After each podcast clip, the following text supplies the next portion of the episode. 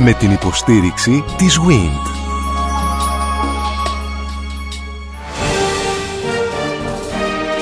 Γνωρίζοντας την ιστορία μας. Η ελληνική διατροφή από την προϊστορία μέχρι σήμερα. Μια σειρά ραδιοφωνικών ντοκιμαντέρ στον Sky 100,3.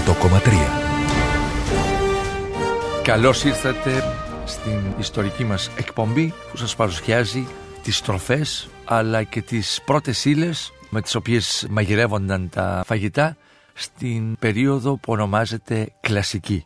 Δηλαδή στα χρόνια της κλασικής Ελλάδος τον 4ο και τον 3ο π.Χ. αιώνα ή μάλλον για να μην είμαστε τόσο περίκλειστοι σε αυτούς τους δύο αιώνες το εύρος αυτής της περίοδου μπορεί να αγγίζει την περίοδο των σκοτεινών χρόνων ας πούμε στις αρχές του 8ου αιώνα και να φτάσουμε μέχρι και τα χρόνια της ρωμαϊκής κατάκτησης του ελληνικού χώρου.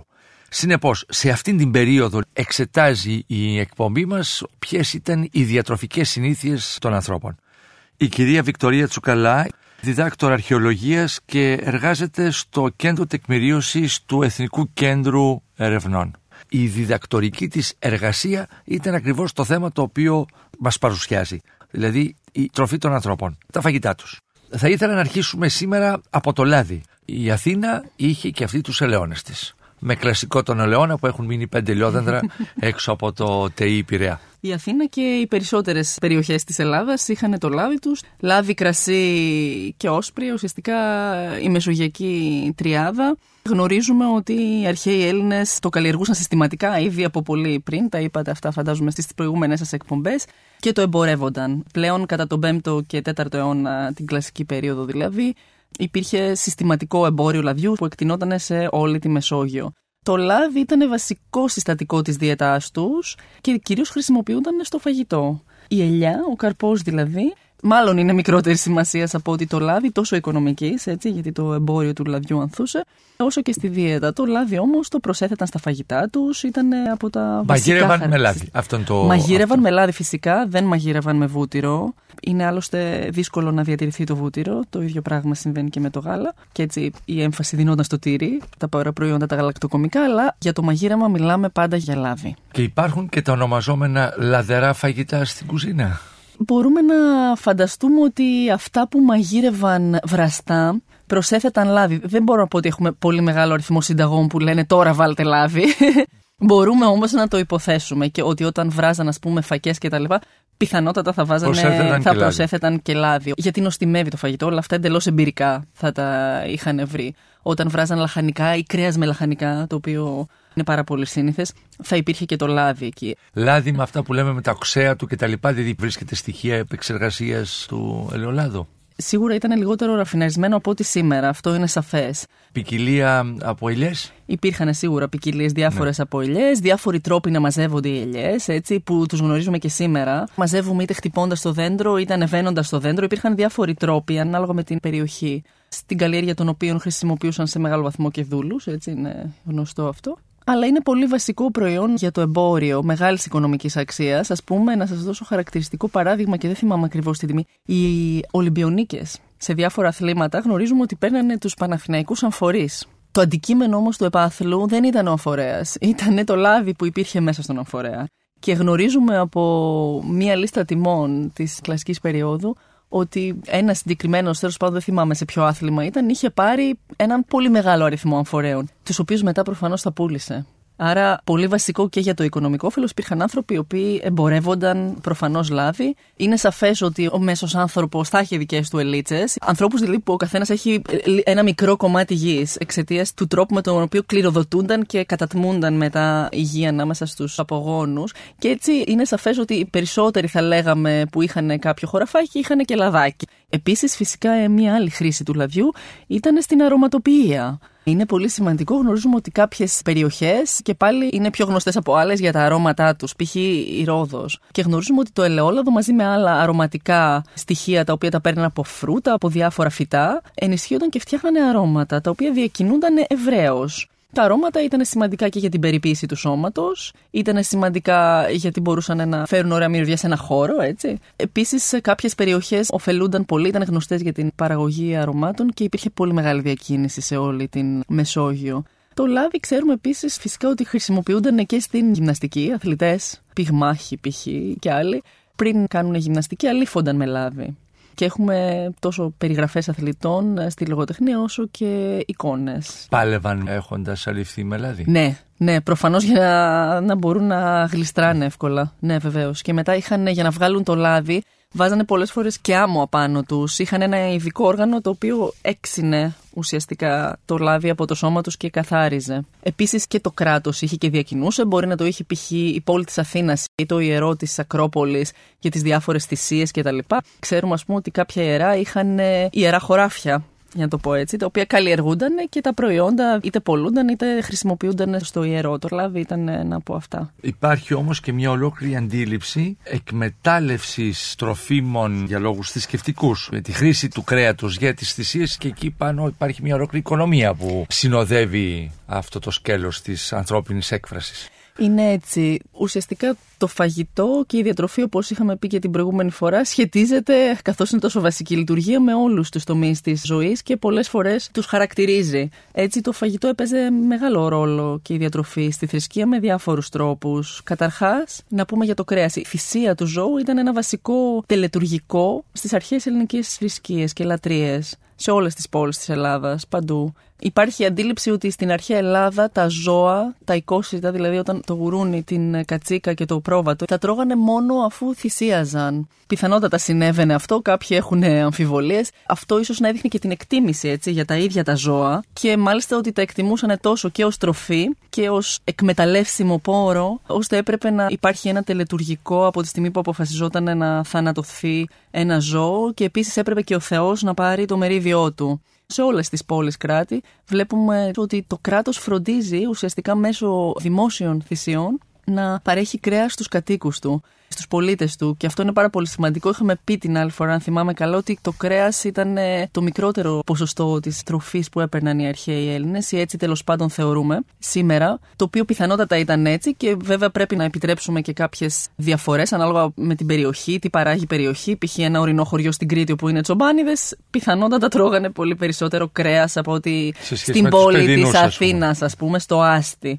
Επομένως, με αυτές τις κρατικές τέλος πάντων τουλάχιστον θυσίες, ξέρουμε ότι ταΐζονταν ε, στην Αθήνα και σε άλλα μέρη σημαντικό μέρος του πληθυσμού. Και μάλιστα ένας ειδικός είχε κάνει μια μελέτη όπου υπολόγιζε ότι στην Αθήνα της κλασικής περίοδου ένας Αθηναίος πολίτης είχε τη δυνατότητα να πάρει κρέας δωρεάν από δημόσιες θυσίες περίπου μία φορά στις 8 μέρες. Κάνα κιλό σε τέτοιο επίπεδο υπολογίζεται αυτό.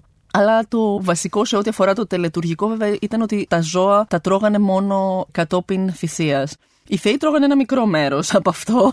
Γνωρίζουμε ήδη από τον Ισίωδο, τον Όμηρο κτλ. ότι αυτό ήταν έτσι. Γνωρίζουμε ότι το έθιμο της θυσίας υπήρχε τότε και σίγουρα υπήρχε και στη Μικυναϊκή περίοδο. Και τότε και στο Ομυρικό έπος, όταν τρώνε και συνήθως το Ομυρικό έπος το φαΐ έχει σχέση με το να συμφάγουμε με μια παρέα συνδετημόνων οι οποίοι χαίρονται μαζί γύρω από ένα τραπέζι, προηγείται πάντα η θυσία του ζώου, κατά τη διάρκεια της οποίας το ζώο το πηγαίνουν στο βωμό, δηλαδή το σημείο που θα θυσιαστεί, του ρίχνουν νερό, του ρίχνουν σιτάρι και κρυθάρι, το ζώο δεν πρέπει να αντιδράσει και να δείξει τη συγκατάβασή του με αυτό που θα συμβεί και μετά να το σφάξουν, να του κόψουν δηλαδή κυρίως το λαιμό, να συλλεγεί το αίμα και μετά να ακολουθήσει το κόψιμο, το τεμάχισμα του ζώου να δοθεί το τμήμα αυτό στο Θεό το οποίο του ανήκει, το οποίο γνωρίζουμε ότι στην Ιλιάδα και την Οδύσσια είναι μέρος του μυρού, το οποίο το σκεπάζανε με το λίπος του ζώου, το βάζανε και έκαιγε στη φωτιά επάνω στο βωμό αυτό.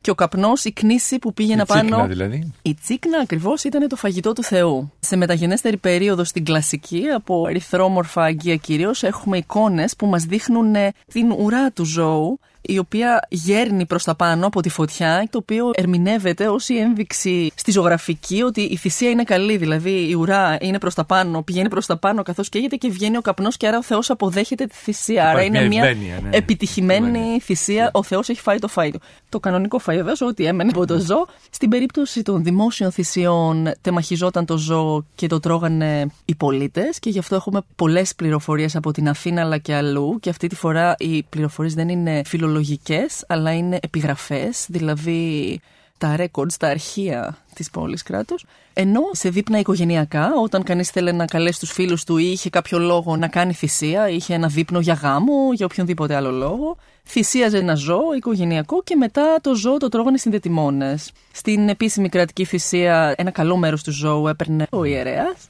Και επίσης γνωρίζουμε ότι οι μάγειροι, οι οποίοι ήταν η σεφ, αλλά δεν ήταν μόνο η σεφ, ήταν ο σεφ και χασάπης. Ο ρόλος του μάγειρου ήταν και να κάνει τη θυσία. Δηλαδή, αν εσείς και εγώ θέλαμε να κάνουμε ένα δείπνο, ή μάλλον αν εσείς, γιατί εγώ δεν θα μπορούσα να το οργανώσω ως γυναίκα, θα προσλαμβάνατε ένα μάγειρο. Εσείς δεν μπορούσατε να κάνετε τις φίλες σας. Και εγώ μπορούσα να κάνω με τις φίλες μου, αλλά σε κάθε περίπτωση δική σας θα ήταν η τελική απόφαση, πιθανώς με τη δική μου επιρροή. Λοιπόν, θα προσλαμβάνετε το μάγειρο και θα του λέγατε είτε να αγοράσει το ζώο ή θα του δίνατε ένα ζώο, να κάνει τη θυσία, το τελετουργικό, να κόψει το ζώο, να το μαγειρέψει όπως θέλετε. Συνήθως ψητό θα ήταν αυτό. Να προσλάβετε επίσης, ίσως αν είχατε πολλά λεφτά, και έναν τραπεζοποιό, ο οποίος θα σας έστεινε τα τραπέζια. Και έτσι να έχει γίνει και η θυσία και να φάτε και το φαγητό σας με τους φίλους σας. Και ο μέτρ λοιπόν. Και ο μέτρ, ναι. Και να σας μαγειρέψει κιόλας εννοείται και τα υπόλοιπα, όχι μόνο το κρέας και άλλα πράγματα. Σύμφωνα με τις οδηγίες σας. Ναι. Και προφανώς αυτός είχε βοηθούς. Αυτός είχε βοηθούς συνήθως, μερικές φορές δούλου. Και επίσης έχουμε και ένα συγκεκριμένο επάγγελμα, αυτό που μόλις σας είπα, του τραπεζοποιού, ο οποίος είναι αυτός που φέρνει και στρώνει τα τραπέζια και είναι υπεύθυνος για το τραπέζι. Αυτά έτσι γύρω από το κρέα, την κατανάλωση κρέατος. Θα με πάτε όμως κατευθείαν στο συμπόσιο, αλλά βάζω μια σημείωση ότι πρέπει να το κουβεντιάσουμε ξεχωριστά αυτό το συμπόσιο. Νομίζω πως ναι. Για να του δώσουμε και την αξία που είχε. Ναι. Πρέπει να ήταν στην κλίμακα των αξιών σε υψηλή θέση το συμπόσιο. Ήτανε, ήτανε. Νομίζω να το συζητήσουμε χωριστά, ναι, γιατί ίσως θα ήταν ενδιαφέρον να δούμε πώς τρώγανε π.χ. στην καθημερινότητά τους ή σε άλλα γεύματα θρησκευτικά, π.χ. σε διάφορες περιστάσεις. Πόσο τους κοινωνικοποιούσε λοιπόν το γεύμα; Η διαδικασία του φαγητού. Η διαδικασία ναι. του φαγητού, ναι. Επέμειναν και σε γεύμα και σε δείπνο. Ναι, δύο ήταν τα βασικά γεύματα που ξέρουμε για τους αρχαίους Έλληνες στην καθημερινότητά τους. Ήταν το άριστον, κεντρικό γεύμα, πιθανότατα το μεσημεριανό, και το δείπνο που ήταν το κυρίως γεύμα. Οι ώρες μπορεί να ποικιλάνε, αλλά αυτά τα δύο φαίνονται ως τα βασικά. Με το δείπνο να είναι προς το απόγευμα και να είναι το βασικό και σίγουρα είχαν διάφορα ενδιάμεσα. Ποιο ήταν το ρόφημα της εποχής; Το ρόφημα της εποχής, έχετε δίκιο. Νερό, υπήρχαν ροφήματα επίσης τα οποία βασιζόταν σε κρυθάρι, χυλούς. Ένας προπομπός μπύρας δηλαδή. Ή καμία Υπήρχε σχέση; και η μπύρα, η οποία δεν ήταν σε ιδιαίτερη εκτίμηση. Δηλαδή δεν, δεν σε ήταν. Σε σχέση με το κρασί. Σε σχέση με το κρασί, ναι. Δεν θεωρώ ότι είχαν πολλά ροφήματα. Βέβαια, φαντάζομαι ότι θα είχαν και χυμούς, ας πούμε, από φρούτα και όλα αυτά, σίγουρα. Δεν μου έρχεται να πω ότι ένα ήταν το βασικό τους ρόφημα. Όχι. Ναι. Α πούμε ότι ο αρχαιολόγος βρίσκει σκεύη μαγειρικής. Και από τα κατάλοιπα τι καταλαβαίνει ο αρχαιολόγος; Έχουν βρεθεί πιάτα ή χύτρες ή είχαν τσουκάλια; Είχαν, ναι. Το βασικό σκεύος για βράσιμο ήταν η χύτρα. Να φανταστούμε ότι όλα αυτά τα σκεύη, φυσικά τα μαγειρικά, ήταν κατά κύριο λόγο πύληνα και στην πιο καλή περίπτωση ήταν και χάλκινα, μπρούτζινα, χάλκινα κτλ. Τα τελευταία σώζονται λιγότερο από τα πρώτα. Έχουν ήδη καταστραφεί, τα έχουν λιώσει, έχουν λιωθεί και έχουν γίνει κάτι άλλο. Αυτά τα πύληνα όμως είναι αυτά που μας σώζονται κατά κύριο λόγο. Χύτρα, είπαμε ότι είχαν τηγάνια, έτσι, όπου τηγάνιζαν. Είχαν διάφορα σκεύη, χυτροειδή, ήταν η λοπάδα, λοπάς λεγότανε, τα οποία ήταν ανοιχτά, δηλαδή είχαν μεγάλη διάμετρο στο χείλος και είχαν και σκέπασμα. Είναι μια μικρή αβαθής κατσαρόλα, ας πούμε, για να φανταστείτε. Εκεί θα μπορούσε κανείς να μαγειρέψει, φαντάζομαι, από φακές μέχρι ένα βραστό κρέας με λαχανικά μέσα μαζί. Είχαν επίσης στο σπίτι τους μικρά φουρνάκια τα οποία τα μετέφερα. Η προετοιμασία γινόταν στην αιστεία του σπιτιού, δηλαδή μπορεί να γίνει απλώς με ένα σκεύος από πυλό επάνω στη φωτιά, η οποία θα έκαιγε σε ένα δωμάτιο στο οποίο θα καθόταν κιόλας. Έτσι θα ήταν καθιστικό. Να φανταστείτε ότι η χρήση του χώρου στην αρχαιότητα στα σπίτια δεν ήταν αναγκαστικά αυστηρά καθορισμένη. Δηλαδή χρησιμοποιούσαν διάφορους χώρους για να κάνουν διάφορα πράγματα. Δηλαδή μπορεί να μαγείρευαν σε τρει-τέσσερι διαφορετικούς χώρους. Η έννοια της κουζίνας. Ε, αυτόνομο χώρο. Εδώ αυτόνομος χώρος στον οποίο μαγειρεύω και ίσως και τρώω υπάρχει στα πιο πλούσια σπίτια του 5ου αιώνα και μετά στην ελληνιστική περίοδο. Δεν υπάρχει στα σπίτια του μέσου ανθρώπου ή του φτωχού ανθρώπου, ακόμα αν θέλετε, της ε, αρχαίας Ελλάδα. Πώς ζει ο φτωχός λοιπόν άνθρωπος. Ο φτωχό άνθρωπος έχει ένα μικρό χώρο, ο οποίος έχει πολλαπλές χρήσεις. Επομένως, ένα μέσο σπίτι, ας πούμε, όχι πλούσιο, έχει ένα δωμάτιο, το οποίο αυτό είναι βασικό δωμάτιο του αρχαίου ελληνικού σπιτιού και ονομάζεται οίκος. Είναι εκεί που συγκεντρώνεται η οικογένεια, είναι εκεί που τρώει, είναι εκεί που προετοιμάζει το φαγητό, είναι το καθιστικό μας πολλαπλής χρήση. Εκεί συνήθως υπάρχει ένας χώρος για φωτιά, μία αιστεία. Στο κέντρο ή στην γωνία. Δεν είναι αναγκαστικά μόνιμη κατασκευή, αλλά είναι σε τέτοιο σημείο ώστε μπορεί να υπάρχει, να υπάρχει εύκολο εξαρισμό. Ναι. ναι είτε με τρύπα πάνω, είτε αν δεν υπάρχει και αυτό, υπάρχει ένα φορητό μαγκαλάκι, να φανταστείτε. Το οποίο χρησιμοποιείται τόσο για να μας ζεστάνει, όσο και για να μαγειρέψουμε. Υπνό, υπνός λέγεται πολλές φορές αυτό. Επίσης, ε, τότε μπορούμε να το πάρουμε και να μαγειρέψουμε και έξω στην αυλή. Πάρα πολύ σύνηθες. Ο καιρός ε, ευνοούσε άλλωστε, φαντάζομαι. Γενικά, να σας πω, έχει σημασία και η αρχιτεκτονική του. Γι' αυτό είναι μια ισοστρεφή κατασκευή κλειστό απ' έξω και με εσωτερική αυλή στη μέση, έτσι, το έθριο. Έναν ε, τύπο διαρρυθμίσης του χώρου που πήραν και οι Ρωμαίοι μετά από τους Έλληνες. Το οποίο πολλές φορές κάποια από αυτά τα σπίτια έχουν μία στοά. Αυτή ονομάζεται παστάδα. Αυτή προσφέρει ίσκιο όταν έχει ζέστη και προσφέρει κάλυψη όταν βρέχει. Και εκεί μπορείς να κάνεις πολλές δουλειές και οι γυναίκες πραγματικά φαίνεται ότι περνούσαν αρκετές από τις ώρες τους εκεί, γνέθοντας, παράγοντας υφάσματα. Δεν έκλαιναν τον ημιπέθριο. Όχι, ως φαίνεται. ναι. ναι. Οπότε εκεί πέρα θα γινόταν και η προετοιμασία της τροφής. Άλλα αντικείμενα που βρίσκουμε στα σπίτια που μας δίνουν πληροφορίες για την προετοιμασία είναι οι μήλοι, οι μιλόπετρες. Πάρα πολύ σημαντικό. Άρα αγοράζουν το σιτάρι και το κάνουν αλεύρι στο σπίτι τους. Οι φτωχότεροι ίσως ναι, παρότι γνωρίζουμε ότι η αγορά του αλευγιού ήταν ακμάζουσα. Δηλαδή, αν ήθελε κανείς να αγοράσει αλεύρι έτοιμο, μπορούσε. Και πολλοί το κάναν, αλλά συνήθως ε, ακόμα και σε πλούσια σπίτια, ας πούμε στην Όλυνθο, κάποια από τα μεγαλύτερα σπίτια, όμως έχουν μιλόπετρες. Και έχουμε δύο τύπων, αυτή για το χοντρό άλεσμα και μία άλλη που είναι για το ραφινάρισμα και για το αλεύρι ουσιαστικά. Έχουν το αλεύρι και ανοίγουν φύλλο, κάνουν ψωμί. Κάνουν ε, πάρα πολλά κάνουν ψωμιά. Μακαρόνια. Κάνουν πολλά ψωμιά. Τα μακαρόνια τώρα εδώ πέρα υπάρχει μια μεγάλη συζήτηση για το αν κάνουν μακαρόνια κάτι που μοιάζει με αυτό με την έννοια ότι έχει αλεύρι και νερό κάνουνε. Τώρα αν το πούμε μακαρόνι, για αυγό δεν είμαι σίγουρη αν έχει. Το μακαρόνι με τη σημερινή έννοια όπως το ξέρουμε και από τους Άραβες έχει και αυγό μέσα έτσι. Δεν είμαι σίγουρη πάντως. Η βασική τους διατροφή ήταν ε, τα όσπρια και τα σιτηρά όπως είπαμε και ένα βασικό συστατικό ήταν ε, η μάζα την οποία γνωρίζουμε από τις αρχαίες πηγές. Ζύμη. Είναι πάρα πολύ ενδιαφέρον. Επίσης υπάρχει μεγάλη συζήτηση για το τι ήταν ακριβώς αυτό. Φαίνεται ότι ήταν ε, ένα μείγμα από κρυθάρι και νερό και δεν ξέρουμε τι άλλο. Μπορεί να έχει και διάφορα μυρωδικά μέσα ή χόρτα, ξέρω εγώ. Το οποίο μπορούσες να το φας σαν παξιμαδάκι, ήταν αποξηρωμένο, αλλά θα μπορούσες και να το βράσεις. Αυτό μας παραπέμπει κάπως στον τραχανά, θα έλεγα. Το οποίο έχει νόημα με την έννοια ότι είναι κάτι διατηρήσιμο. Η μάζα είναι πολύ γνωστό στοιχείο της αρχαίας ελληνικής διατροφής και πολλές φορές θεωρούνταν και διατροφή των φτωχών. Αλλά ήταν κάτι το οποίο προφανώς μπορούσε να υπάρχει σε ποικίλες μορφές ανάλογα με την περιοχή.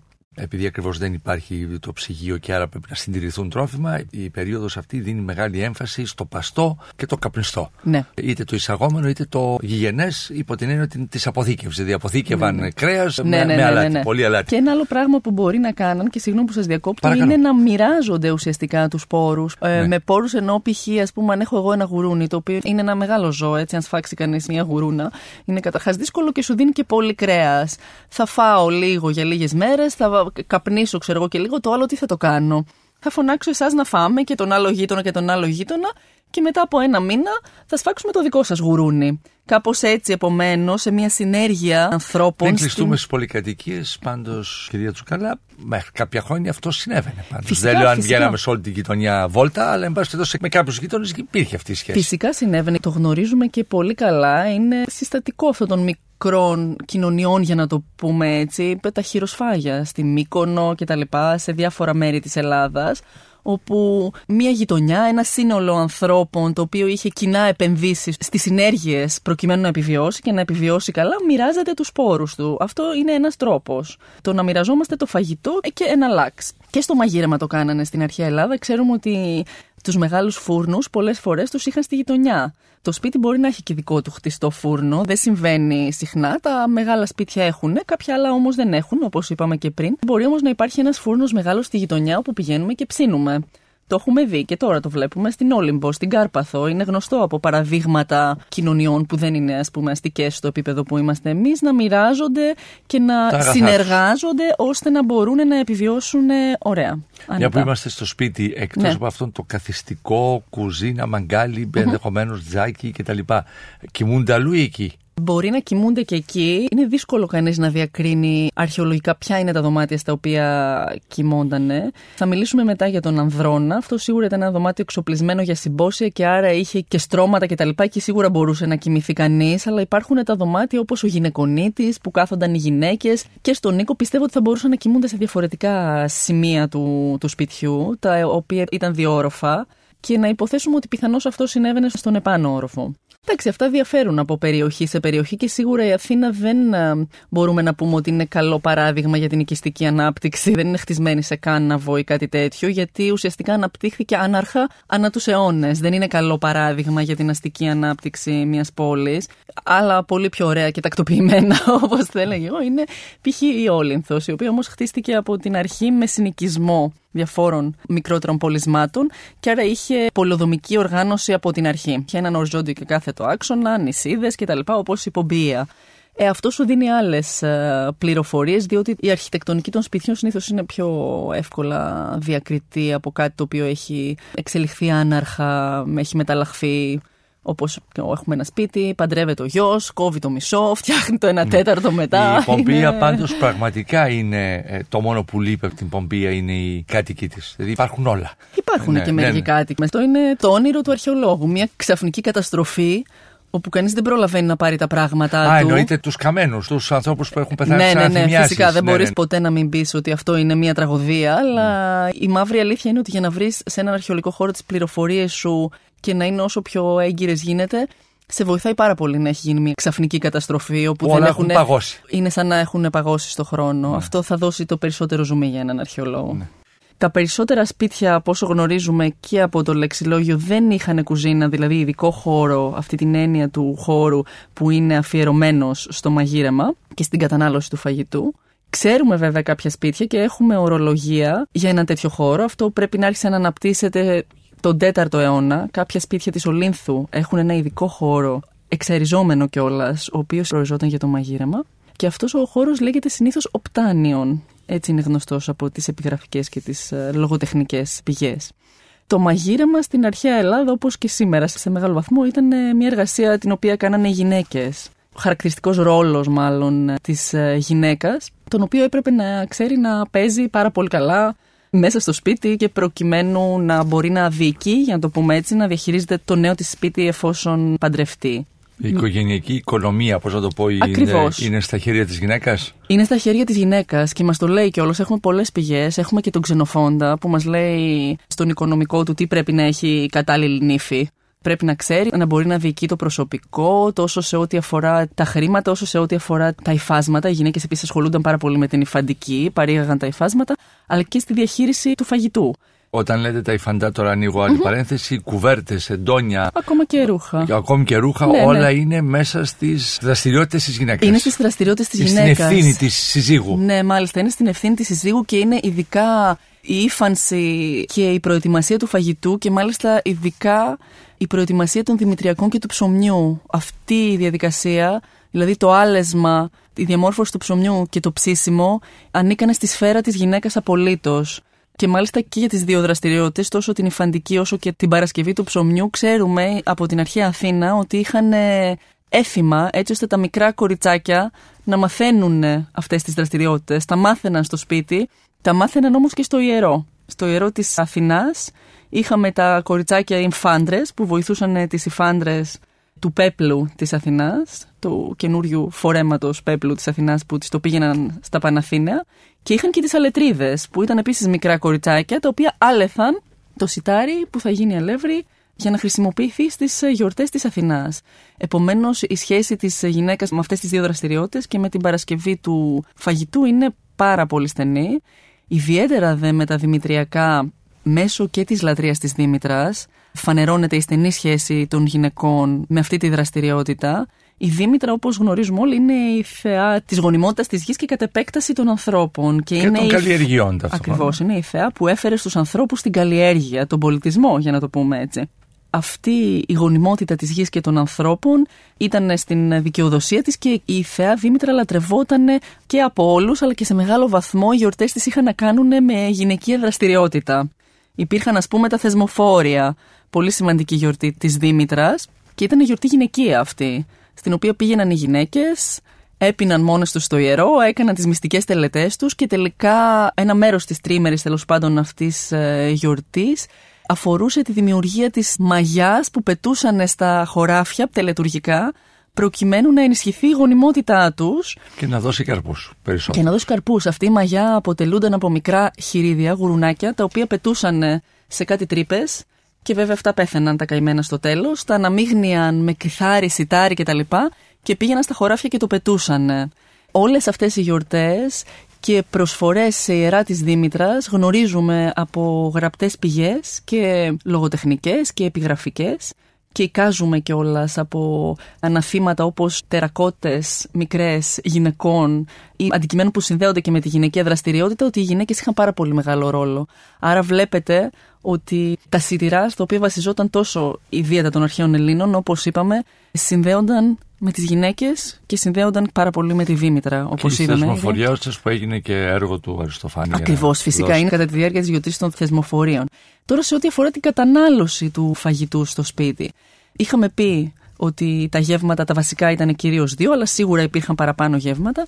Ένα κύριο γεύμα, δηλαδή ή το άριστον ή το δείπνον, θα αποτελούνταν από ψωμί ή κάτι τέτοιο, σίτο, λεγόταν αυτό. Και είχαν, αυτό δεν το είπαμε και ίσως ήταν παράληψη, μια τεράστια γκάμα ψωμιών και ψωμοειδών και άλλων σχετικών με διάφορους τρόπους παρασκευάζονταν τα ψωμιά. Μαύρο ψωμί, άσπρο ψωμί. Με σπόρους, ε, με, με- σπόρους, ναι, με μαγιά, με προζύμι, χωρίς προζύμι, με διαφορετικούς τρόπους ψησίματος. Όλα αυτά τα πολύσπορα που λέμε εμείς τώρα που έχουν μπει έτσι στην καθημερινότητά μας τα τελευταία χρόνια, αυτά τα βιολογικά, τα Ναι. πιο οικολογικά κλπ. Υπήρχαν όλοι αυτοί. Υπήρχαν ψωμιά με σπόρους. Τώρα, πολύ σπόρο δεν είμαι σίγουρη, αλλά υπήρχαν με σποράκι παπαρούνας, με σουσάμι από πάνω, πολύ συνήθι. Ναι, θα έλεγα πως ναι, ναι, ήταν σύνηθες. Να φανταστούμε αρτοποιείο, κυρία Τσουκαλά, ή όλα αυτά είναι η φροντίδα της γυναίκας στο σπίτι; Θα τα ψωμί φανταστούμε και παράγεται. τα δύο. Θα τα Α, φανταστούμε μάλιστα. και τα δύο. Δηλαδή, σε ένα σπίτι που η γυναίκα έπρεπε να κάνει εκ των πραγμάτων αυτή τη δουλειά μόνη της, την έκανε μόνη της. Σε ένα σπίτι στο οποίο υπήρχαν δούλοι να κάνουν αυτή τη δουλειά, η γυναίκα θα τους επέβλεπε. Στο ίδιο σπίτι, ίσως και σε πιο φτωχά σπίτια, δεν ήταν πια και τόσο ακριβό το ψωμί, ποικίλανε οι τιμές. Θα μπορούσες να πας στον αρτοποιό, αυτό ήταν ένα επάγγελμα, ή στον αρτοπόλη, στην αγορά και να αγοράσεις ψωμί, διάφορα ψωμιά. Υπάρχει μια πραγματικά τεράστια λίστα που μας σώζει τόσο ο Αθήναος όσο και άλλες πηγές. Πόπανα είναι τα διάφορα ψωμάκια. Και άρτο το ψωμί κανονικά. Άρα το κύριο τους γεύμα θα αποτελούνταν από το ψωμί, σίτο, θα αποτελούνταν από το όψον. Το όψον θα λέγαμε είναι το κύριο γεύμα που συνοδεύει το ψωμένιο πράγμα που θα φάει κανείς. Είτε είναι ψωμί, είτε είναι μάζα. Πάντως θα έχει βάσει τα δημητριακά σε κάθε περίπτωση και το σιτάρι το οποίο μπορεί να ήταν κρέας ή μπορεί να ήταν βραστά λαχανικά ή κάτι τέτοιο. Αυτό θα ήταν το κύριος πιάτο, φακές, τέτοια πράγματα. Και το όψον, ναι, θεωρούνταν το κύριο πιάτο και μάλιστα χαρακτηριστικά το ψάρι, επειδή ήταν ένα σύνηθες όψον. Ο ψάριον, ηχθής είναι το αρχαίο ελληνικό όνομα του ψαριού, έτσι, αλλά ο ηχθής ήταν τόσο σύνηθες όψον, ώστε απέκτησε σταδιακά την ονομασία Την- την ο έλεγε, ψάριον. προέκυψε, Επειδή ναι. ήταν πάρα πολύ σύνηθες να το τρώμε ως κυρίως. Και μετά το φαγητό αυτό μπορούσαν να φάνε και γλυκό. Τραγήματα, δηλαδή το δεύτερο μέρος, τα τραγήματα τρώγαν και με το κρασί, τα οποία μπορούσαν να είναι φρούτα, τα αυγά συγκαταλέγονταν στα τραγήματα, ξηρή καρπί και τέτοια. Επιδόρπιο οπωσδήποτε. Όχι οπωσδήποτε, ήταν ένα συστατικό. Θα μπορούσε να υπάρχει ή να μην υπάρχει. Απλά σας λέω από τι περίπου αποτελούνταν. Και φυσικά εννοείται ότι σίγουρα δεν θα είχαν όλα τα σπίτια κάθε μέρα και τα τρία ας πούμε στοιχεία αυτά ενός γεύματος. Πιθανώς να είχαν μόνο το όψον με κάτι με ψωμί για παράδειγμα. Συστατικά προγεύματος πρωινού υπάρχουν; Υπάρχουν, ξέρουμε ότι τρώγανε πρωινό η μάζα, στο οποίο αναφερθήκαμε πιο πριν, το οποίο ήταν πιθανώς κάτι σε συμπαγή μορφή είτε και σε μορφή σούπας με βάση το κρυθάρι. Έχει διάφορες μορφές και δεν είναι ακριβώς σαφές, διαφωνούν και οι επιστήμονες σε αυτό.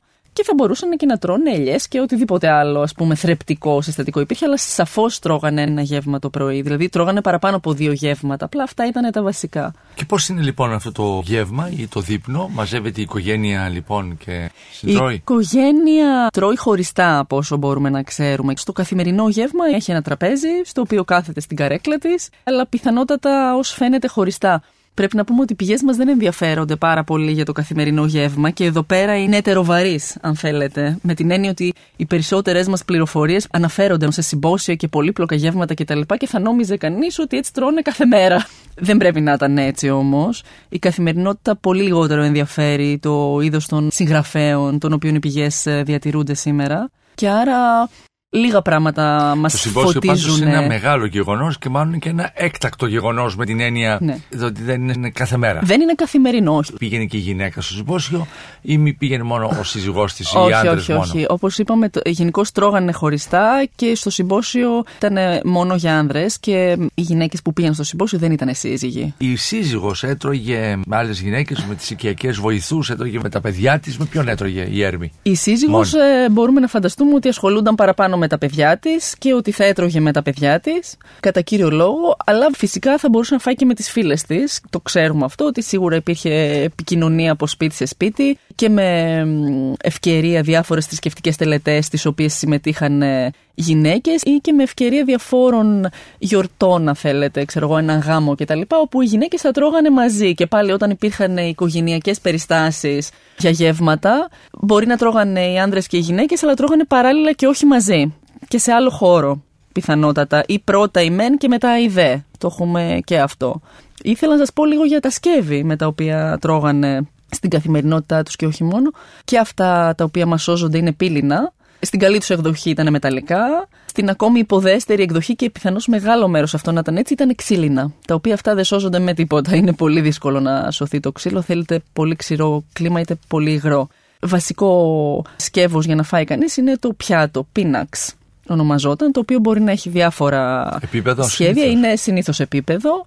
Επίσης τα μπολ, τα βαθιά έτσι, τα μπολάκια όπως τα λέμε, πάρα πολύ συνήθι, το οποίο μπορεί να σερβίρει κανείς σούπα, οτιδήποτε είναι υγρό ή σε ημιστέρεη κατάσταση, όχι αναγκαστικά στέρεη τροφή. Χειροπύρουνα κουτάλια; Αυτό επίσης είναι πολύ ενδιαφέρον. Μαχαιροπύρουνα κουτάλια, όχι, κουτάλι ξέρουμε ότι χρησιμοποιούνταν ειδικά μεγάλες κουτάλες και μικρότερα κουτάλια, αλλά πυρούνια όχι μέχρι τη ρωμαϊκή περίοδο. Ξέρουμε ότι έτρωγαν με τα χέρια, ότι χρησιμοποιούσαν ε, το ψωμί για να μπορέσουν να βοηθηθούν ε, προκειμένου να φάνε. Για να... Μαχαίρι.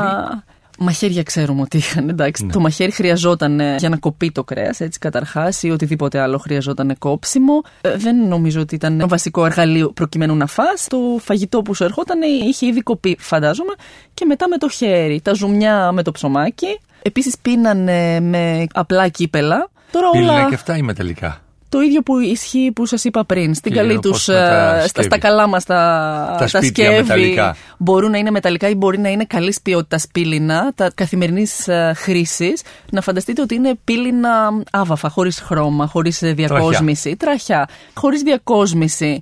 Ενός βαθμού παραπάνω και καλύτερα έχουν διακόσμηση. Μπορεί να είναι ερυθρόμορφα, μελανόμορφα ή να είναι μόνο μελανά, αλλά να έχουν κάποιο είδου διακόσμηση και περαιτέρω επεξεργασία και άρα είναι και πιο ακριβά. Και έχουν και πιο περίτεχνη δομή, δηλαδή μπορεί να έχουν ωραία χερούλια ή ωραία βάση και έχουν και άλλα ονόματα αυτά. Και στην αμέσως επόμενη καλύτερη εκδοχή, τη βέλτιστη, μπορεί να είναι ασημένια, μπορεί να είναι μπρούτζινα, χάλκινα, όλα αυτά. Άρα έχουμε διάφορα επίπεδα να φανταστείτε και σε αυτό. Και επαγγελματίες οι οποίοι κατασκεύασαν ε, αυτά τα προϊόντα. Φυσικά γνωρίζουμε οι κεραμείς π.χ. στην αρχαία Ελλάδα, αλλά και σε κάθε πόλη. Οι περισσότερες πόλεις είχαν τα κεραμικά τους εργαστήρια, συνήθως κοντά στην έξοδο κάπου της πόλης, το κεραμικό τώρα που το λέμε. Οι οποίοι κατασκεύαζαν διάφορες κατηγορίες κεραμικών για την κατανάλωση της τροφής και του κρασιού. Ή στο Μαρούσι, στην έξοδο της Κηφισίας, πριν, ε, έως κάποια χρόνια πριν, που αυτά έχουν χαθεί. Ναι, μια που είμαστε στο περιβάλλον κατοικίας, κυρία Τσουκαλά, υπάρχουν στοιχεία για τις κοινωνικές στιγμές των ανθρώπων, για το τι έγινε, συνέβαινε με στην απώλεια ενός ανθρώπου ή τι συνέβαινε σε έναν γάμο, Ναι. πώς γιορτάζονταν αυτά ή σε άλλες γιορτές. Ναι. Το φαγητό ως ε, σημαντικό στοιχείο πολιτισμού εμφανίζεται σε όλες τις ε, σημαντικές στιγμές της ζωής μας και τώρα. Δεν είναι ιδιαίτερο χαρακτηριστικό του ελληνικού πολιτισμού αυτό. Αν- Είναι χαρακτηριστικό όλων των πολιτισμών. Έτσι το φαγητό στην αρχαία Ελλάδα έπαιζε πολύ σημαντικό ρόλο στις σημαντικές στιγμές της ζωής μας. Σε τελετουργικά, όπως τα λέμε, τελετές μετάβασης από μία κατάσταση σε μία άλλη. Παραδείγματος χάρη στα βαφτίσια, ας πούμε, στην αρχαία Αθήνα, ξέρουμε ότι μερικές μέρες μετά τη γέννηση του μωρού αυτό έπαιρνε το όνομά του. Βαφτίσια τρόπον την αμφιδρόμια λεγόταν αυτή η γιορτή. Και εκεί γινόταν συνήθως μια γιορτή όπου ο πατέρας μπορεί να έσφαζε, θυσίαζε κτλ. ένα ζώο ή να τρώγανε κάτι άλλο με συγγενείς, φίλους κτλ. Και εκεί γινόταν η ονοματοδοσία. Εκεί γινόταν η ονοματοδοσία, ναι, και η ένταξη του παιδιού σε συγκεκριμένη φυλή των Αθηναίων από τις 10 φυλές. Ή η οικογένεια τα ρίχνει ε, αυτά; Ο πατέρας έπρεπε να το δηλώσει ουσιαστικά. Ήταν μια τελετή του κράτους. Δεν νομίζω ότι στην ονοματοδοσία έμπαινε έννοια, στη Ούτε η έννοια του νονού υπάρχει. Όχι, η έννοια του αναδόχου δεν υπάρχει. Όχι. Υπάρχει σε ό,τι αφορά την Αθήνα, έτσι, γιατί αυτές οι πηγές είναι πολύ κατακαιρματισμένες. Υπάρχει η έννοια του ονόματος του παιδιού, της καταγραφής του, της καταγραφής του πατρικού και της καταγραφής της φυλής στην οποία ανήκε, το οποίο ήταν πολύ σημαντικό, διότι με βάση αυτές τις φυλές πήγαιναν και στρατό, όλη η διάρθρωση του Αθηναϊκού κράτους ακριβώ. Ναι, ναι ακολουθούσε αυτή των 10 φυλών. Άρα ήταν εξαιρετικά σημαντικό να ξέρουν ε, σε ποια φυλή ανήκει και να ξέρουν επίσης ότι είναι Αθηναίος πολίτης. Mm. Το δημοτολόγιο έπαιζε πολύ μεγάλη σημασία. Έπαιζε πολύ μεγάλη σημασία γιατί έτσι φυσικά εκλέγονταν και στα διάφορα αξιώματα, υπηρετούσαν το στρατό, όλα αυτά ήταν. Άρα έπρεπε να είναι καταγεγραμμένος ο Αθηναίος πολίτης. Και κάτι μάλλον που καθόριζε και το αν κάποιος είναι Αθηναίος ή όχι. Εννοείται, ήταν ναι. Αθηναίος εάν ο πατέρας του ήταν Αθηναίος και στην uh, πολύ δημοκρατία έπρεπε να είναι και η Μανούλα Αθηναία. Επομένως, να σας πω εδώ πέρα για τα αμφιδρόμια αμφιδρόμια. Πάλι ο Αθήνεος ο περίφημος μας έχει σώσει από μια κομμωδία έτσι ένα μικρό χωρίο που έλεγε τι τρώνε στα αμφιδρόμια. Και λέει στα αμφιδρόμια είναι έθιμο να ψήνουν φέτες τυριού από τη Χερσόνησο, να βράζουν λάχανο σε μπόλικο λάδι, να βάζουν στη σχάρα. Με συγχωρείτε, Χερσόνησο εννοούν Κρήτη; Τη, φυσικά την Κρήτη ναι, εννοούν. Ναι. Από να... τα Μάλια και την Χερσόνησο που λέμε ναι, έξω από το ναι, ναι, ναι, δηλαδή. Ναι, ναι, ναι.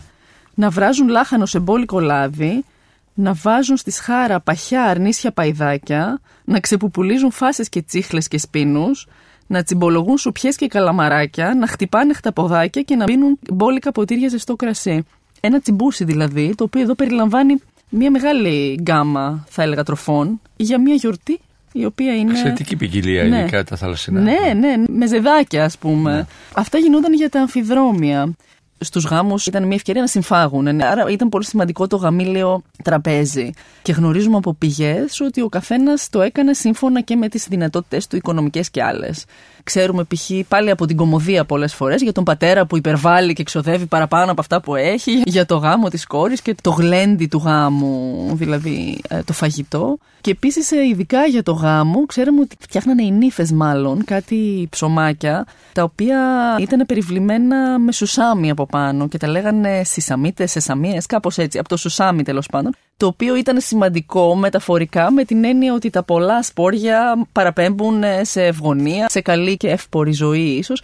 Και αυτό ήταν κάτι που σερβιρόταν ειδικά στους γάμους και που ως φαίνεται και από κάποιες πηγές όπως αρχαία ελληνικά αγγεία, εικονογραφικές, ότι έφτιαχνε η νύφη για να φάνε και ακολουθούσε το γεύμα.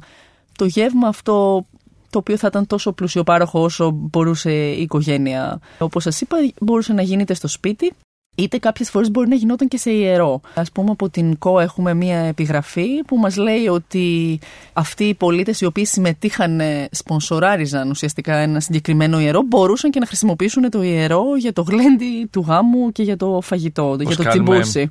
Κάναμε τουλάχιστον, δεν ξέρω αν θα μπορούμε από εδώ και μετά, γάμους σε κάποια νησιά, δηλαδή κάτι ξοκλήσια, ας πούμε. Κάπως έτσι είναι αυτό το πλαίσιο. Και αυτό σημαίνει, ναι, και, και άλλες πηγές έχουμε. Να γίνεται γάμος ε, έξω και το, και το γλέντι. στη Μύκονο.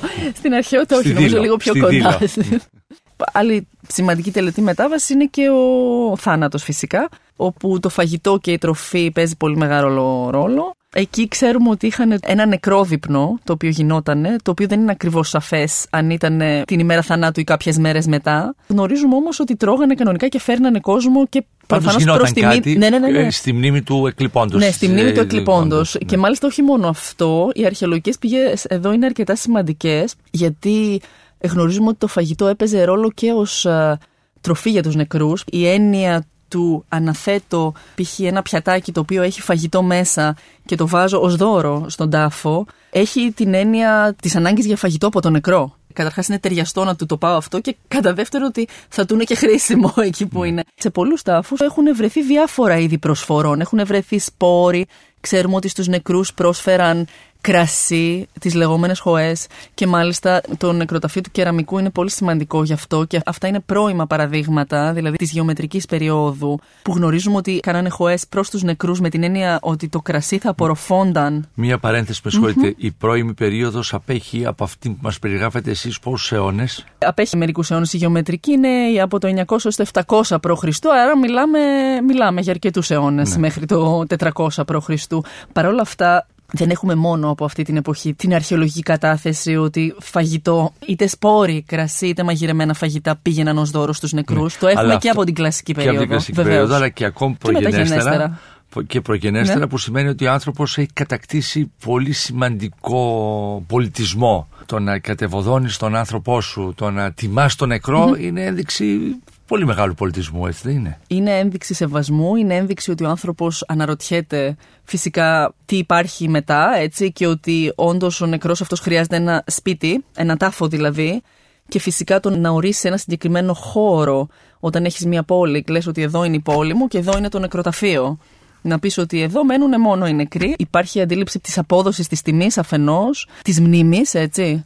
Ειδικά όταν έχουμε ένα νεκροταφείο με ένα σταθερό οικισμό, δεν μιλάμε ούτε για νομάδες ούτε κάτι τέτοιο, υπάρχουν σημεία τα οποία είναι για τους ζωντανούς και σημεία τα οποία είναι για τους νεκρούς. Και ειδικά η μνήμη των νεκρών και η καλλιέργεια της μνήμης του νεκρού έπαιξε και πολύ μεγάλο ρόλο στην αρχαία Ελλάδα. Σημείο σε... πρόοδου του ανθρώπου. Είναι ένδειξη πολιτισμού, θα το έλεγα αυτό. Το γεγονός ότι αποκτάς τη συνείδηση της συνέχειας, ότι προέρχεσαι από, από κάπου, κάπου καλλιεργείς αυτή τη μνήμη και αφήνεις κάτι φυσικά και συγκρίνοντάς το με το σήμερα ότι στην είσοδο του χωριού ή στην έξοδό του είναι χώρος όπου είναι η κατοικία των νεκρών. Ναι. Αυτή η συνέχεια για χιλιάδες χρόνια, για εκατοντάδες αιώνες δείχνει τον βηματισμό του ανθρώπου αλλά και πόσο αυτά που έρχονται από το παρελθόν είναι ακόμη και σήμερα εδώ. Δηλαδή Φυσικά. δεν, Κάποιες δεν... δομές όπως ναι. λέμε μπορεί να λειτουργούν με τον ίδιο τρόπο σε κοινωνίες που φαινομενικά είναι πολύ διαφορετικές μεταξύ τους. Και αυτή η δομή ως προς την αντίληψη του νεκρού και τη σημασία του νεκρού ε, για τη δική μας ταυτότητα, έτσι. Το τι σημαίνει αυτό για μας και για τους μετέπειτα είναι κοινό στοιχείο των περισσότερων πολιτισμών. Λοιπόν, Εκεί προσφερόταν ε, στο σπίτι, όπως είπαμε στην κλασική περίοδο γεύμα, πολλές φορές προσφερόταν, ε, όπως είπαμε, και στον τάφο. Υπάρχουν ενδείξεις ότι σε κάποιες περιπτώσεις γινόταν και γεύμα στον τάφο. Δηλαδή και προσφορά για τους νεκρούς, αλλά και γεύμα στον τάφο. Και αυτό έχει σχέση με την παράδοση του κάθε τόπου. Στη γεωμετρική Αθήνα φαίνεται ότι γινόταν και γεύματα στον τάφο και άφηναν τα υπόλοιπα μέσα στον τάφο ως δώρο στο νεκρό. Χοέ ως δώρο στο νεκρό. Ε, άρα πολύ σημαντικός ο ρόλος του φαγητού και σε αυτό το σημείο της ζωής του ανθρώπου, σε αυτή την τελετή μετάβασης, δηλαδή τις τελετές που έχουν σχέση με το θάνατο ενός ε, ανθρώπου. Ε, αλήθεια, Στη Σπάρτη τι συνέβαινε, ήταν και στη διατροφή λιτοδίαιτη σε σχέση με την έκφραση τους δια του λόγου. Λίγο μίλητη και λίγο, λιγόφαγη. Έτσι φαίνεται. Δεν είναι και πολύ κολακευτικά αυτά που μαθαίνουμε για τη γαστρονομία της Σπάρτης. Κάτι με το μέλανα ζωμό ναι, και όλα κάτι με το μέλανα ζωμό, το οποίο ήταν και το αίμα του ζώου συν κρέας. Τα συσίτια, συσίτια ονομαζόταν εκεί τα κοινά γεύματα που έτρωγαν ε, οι Σπαρτιάτες, αντίστοιχα ίσως των συμποσίων χωρίς την υπερβολική δόση του ίνου. Να σας διαβάσω ένα πολύ πολύ μικρό χώριο για το μέλανα ζωμό και πάλι από τον ε, αγαπημένο μας Αθήνεο. Είναι ένας Σιβαρίτης, ένα κείμενο από την Κομμωδία, ο οποίος μιλάει για τους Σπαρτιάτες. Λέει φυσικά και οι Σπαρτιάτες είναι οι πιο γενναίοι άντρες στον κόσμο. Δεν υπάρχει άνθρωπος που να έχει όμως τα λογικά του και να μην προτιμά να πεθάνει χίλιες φορές παρά να φάει τέτοια θλιβερά φαγητά. Αυτά λένε για τους Σπαρτιάτες. Γνωρίζουμε βέβαια ότι στη Σπάρτη υπήρχε και μία κληρονομική συντεχνία μαγείρων. Υπήρχε μια συντεχνία μαγείρων στην οποία κανείς μπορούσε να συμμετέχει μόνο με βάση την κληρονομικότητα, δηλαδή να ήταν ο πατέρας του μάγειρας. Το οποίο είναι σημαντικό γενικά και για μας, γιατί μας δίνει έναν τρόπο να καταλάβουμε το μηχανισμό με τον οποίο λειτουργούσαν αυτά τα επαγγέλματα, το οποίο ήταν το να μάθεις κοντά στον τεχνίτη. Είναι αυτό που οι ξένοι λένε apprenticeship. Δηλαδή πρέπει όπως ο τσαγκάρης, όπως ο ξυλουργός, όπως ένας άνθρωπος. Θα εκπαιδεύσει τους νεότερους. Ναι. Ήταν επαγγέλματα τα οποία πήγαιναν από πατέρα σε γιο, μένανε μέσα στην οικογένεια. Άρα φαίνεται ότι και ο μάγειρος θα μπορούσε φυσικά να είναι, και, αυτός, να είναι και αυτό ένα από αυτά. Δηλαδή στη Σπάρτη έχουμε την πληροφορία ότι έτσι φαίνεται να ήταν. Από όλες τις περιοχές της Ελλάδος πλην της Αθήνας, ποια ήταν διάσημη για την κουζίνα της; Την κουζίνα της, ναι, ναι, δηλαδή ναι, για, τα, για, τα, για τα προϊόντα της. Προϊόντα, δεν προϊόντα. έχουμε, δεν έχουμε τόσες πληροφορίες για την κουζίνα όμως όσες ναι, έχουμε για, για την Αθήνα. Θα έλεγα ελληνικές πόλεις της Σικελίας ίσως και για την Ελλάδα Θα έλεγα ότι έχουμε μια πληθώρα προϊόντων τα οποία γνωρίζουμε ότι προέρχονται από συγκεκριμένες περιοχές, οι οποίες είναι καλές. Γνωρίζουμε ότι είναι αξιόπιστοι στην παραγωγή τους. Είναι αξιόπιστα προϊόντα, τα καλύτερα προϊόντα. Αλλά επίσης ο, ο Αθήνιο μας δίνει λίστες πραγμάτων. Σας ευχαριστώ πολύ, κυρία Τσουκαλά. Καλή συνέχεια. Κυρίες και κύριοι, σας ευχαριστώ πολύ που ήσασταν μαζί μας. Γεια σας. Εάν σας άρεσε το ραδιοφωνικό ντοκιμαντέρ που μόλις ακούσατε, μπείτε στο sky.gr κάθετος podcast και γίνετε συνδρομητής. Περιμένουμε όμως και τα σχόλιά σας ή ακόμα καλύτερα την κριτική σας στα iTunes.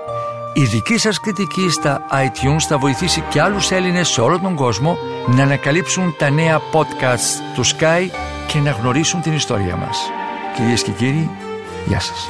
Για την εκπομπή συνεργάστηκαν Παρουσίαση Άρης Πορτοσάλτε Παραγωγή Τζένι Πουπουλίδου Επιμέλεια εκπομπής Αθανασία Χατζή Η ηχογράφηση και η τεχνική επεξεργασία έγινε από τους ηχολήπτες του Sky 100,3 Με την υποστήριξη της WIND